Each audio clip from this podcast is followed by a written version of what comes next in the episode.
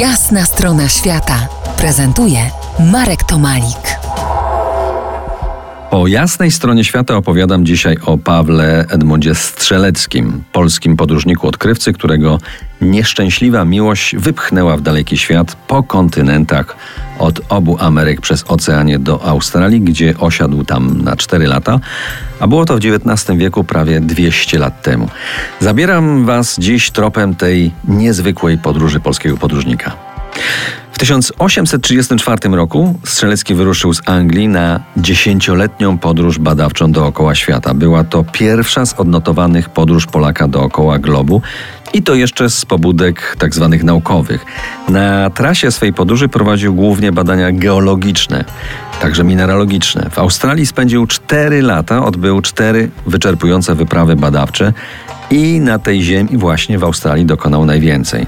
W swym pamiętniku napisał tak – Głównym celem mej podróży były badania mineralogiczne.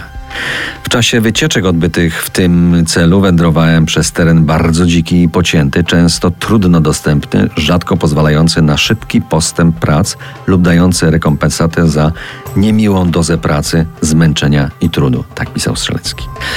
W czasie pierwszej wyprawy Paweł Edmund Strzelecki jako pierwszy naukowiec w Australii odkrył srebro i złoto. W czasie następnej wspiął się na najwyższą górę kontynentu, pomierzył ją i nazwał na cześć polskiego i amerykańskiego generała Mont Kościuszko. Ale nie był tam sam. To była trudna wspinaczka. Przedzierali się przez gęsty burz nie więcej niż 4-5 kilometrów dziennie. Aby przeżyć, jedli m.in.